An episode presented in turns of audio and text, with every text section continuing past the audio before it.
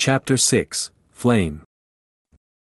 Remus doesn't speak to him again before leaving to take his son to school, and Sirius is left alone for a long time, what feels like years.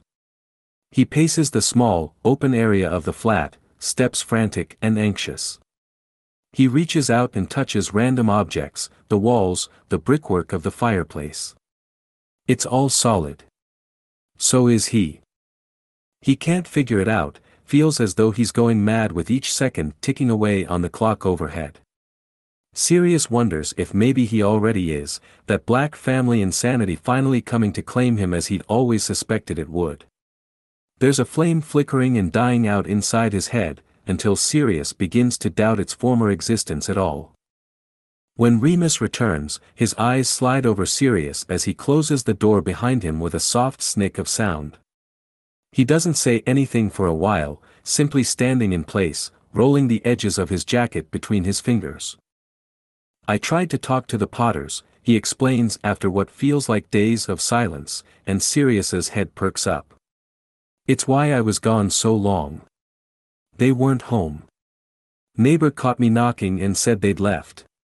Be back in roughly a week's time."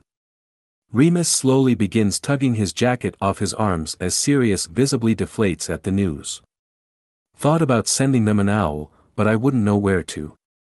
He falters in his words, staring at Sirius again, seeming a bit lost. "I'll send them one asking to speak with them when they return. Tell them I have some questions about the place. They'll likely kick me out if I tell them any of this through post." Sirius nods, not sure what else to do, his gaze dropping to the floor, still trying to piece things together, everything feeling hopeless. There's a void in his mind, a separation between what was and what is now. He's not sure how to bridge it. "Do you eat?"